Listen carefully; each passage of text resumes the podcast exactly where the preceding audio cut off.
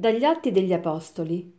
In quei giorni si alzò nel Sinedrio un fariseo di nome Gamaliele, dottore della legge, stimato da tutto il popolo.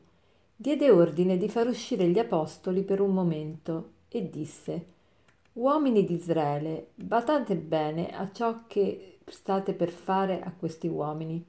Tempo fa sorse Teuda, infatti, che pretendeva di essere qualcuno a lui si aggregarono circa 400 uomini, ma fu ucciso, e quelli che si erano lasciati persuadere da lui furono dissolti e finirono nel nulla.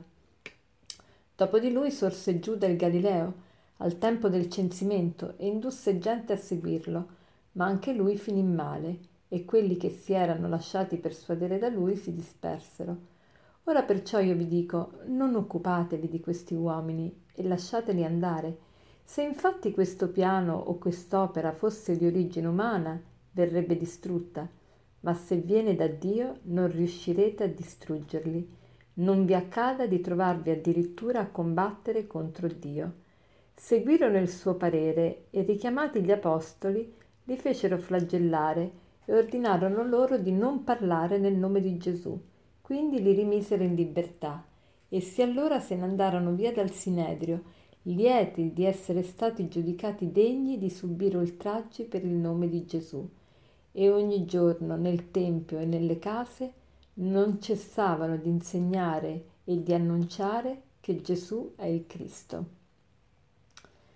Ma che bel brano del, degli Atti degli Apostoli. Abbiamo questi apostoli sempre molto attivi che cercano di attirare le masse e di portare tutti a Gesù. E che cosa succede? Che in questo momento sono, c'è il Sinedrio, il tribunale degli ebrei, che sta decidendo sulla loro sorte, in quanto erano appunto stati colti eh, mentre eh, predicavano eh, nel Tempio e quindi ehm, siccome precedentemente erano stati minacciati e, e, e ammoniti di non predicare più, e loro però hanno disobbedito alle guardie e a, al sommo sacerdote e hanno detto bisogna obbedire prima a Dio e poi agli uomini, allora ecco che il Sinedrio si riunisce per cercare di stabilire che cosa fare di loro. E allora a un certo punto si alza un certo Gamaliele, un fariseo, che era tra l'altro il, l'insegnante, il tutore di San Paolo, e che cosa fa questo dottore della legge, che era molto stimato da tutto il popolo? E dà un consiglio molto pertinente. Dice, se voi, voi cercate di giustiziare questi uomini, ma se quello che stanno dicendo, facendo, viene da Dio, non potrete vincerli, perché Dio, eh, Dio è imbattibile, non, anzi rischiate di combattere contro Dio, di mettervi contro Dio, ma com'è possibile?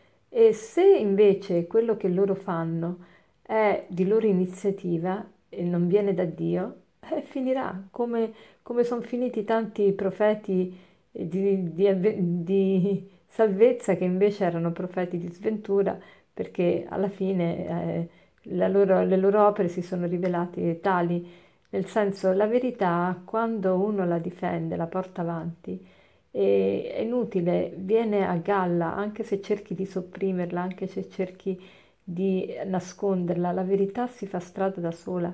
Se invece uno agisce per falsità, per malizia, per imbroglio, eh, si, si, rivelerà, si rivelerà. Mol, questo brano ci fa capire che molto spesso noi siamo molto preoccupati di difendere il nostro punto di vista, di, dise- di difendere le nostre verità ma se sono verità vere, eh, si difendono da sole, la verità è verità e quindi la verità ha delle conseguenze positive che vanno al di là di quel dell'immediato.